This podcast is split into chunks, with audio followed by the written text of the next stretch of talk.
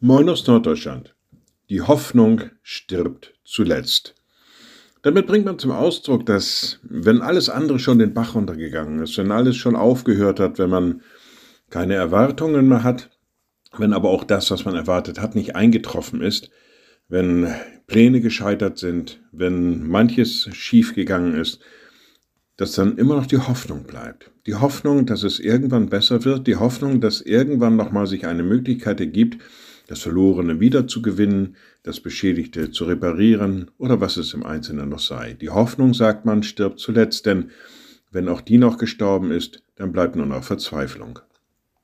Im Kolosserbrief bringt der Schreiber es auf den Punkt und sagt, Lasst euch nicht abbringen von der Hoffnung des Evangeliums, das ihr gehört habt. Überall auf der Welt, soweit der Himmel reicht, ist es verkündigt worden.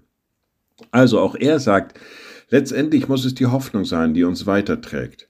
Wenn manches andere vielleicht auch nicht so wird, wie wir es uns vorgestellt haben, wenn unsere Pläne nicht gelingen, lasst euch nicht abbringen von der Hoffnung des Evangeliums. Und die Hoffnung auf das Evangelium ist tatsächlich eine lebendige, eine berechtigte Hoffnung. Also, diese Hoffnung stirbt wahrscheinlich gar nicht. Liebe Schwestern und Brüder, ich lade Sie ein zu einem kurzen Gebet und anschließend zu einem gemeinsamen Vater unser. Ein mächtiger Gott, guter himmlischer Vater, du hast deine Verheißungen in unser Leben gegeben, du hast deine Ankündigungen uns geschenkt, du hast uns Hoffnung gemacht. Und wir möchten festhalten an dieser Hoffnung und bitten dich, Lass diese Hoffnung lebendig in uns sein. Lass, es, lass sie uns tragen, immer wieder neu, auch durch Zeiten der Not, auch durch Zeiten des Versagens hindurch. Und wir beten gemeinsam.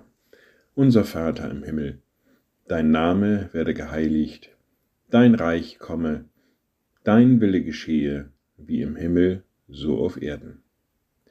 Unser tägliches Brot gib uns heute und vergib uns unsere Schuld, wie auch wir vergeben unseren Schuldigern.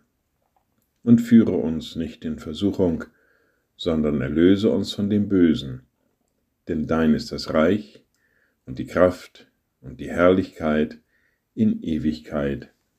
Amen. So seid gesegnet, bleibt behütet und bleibt gesund. Tschüss.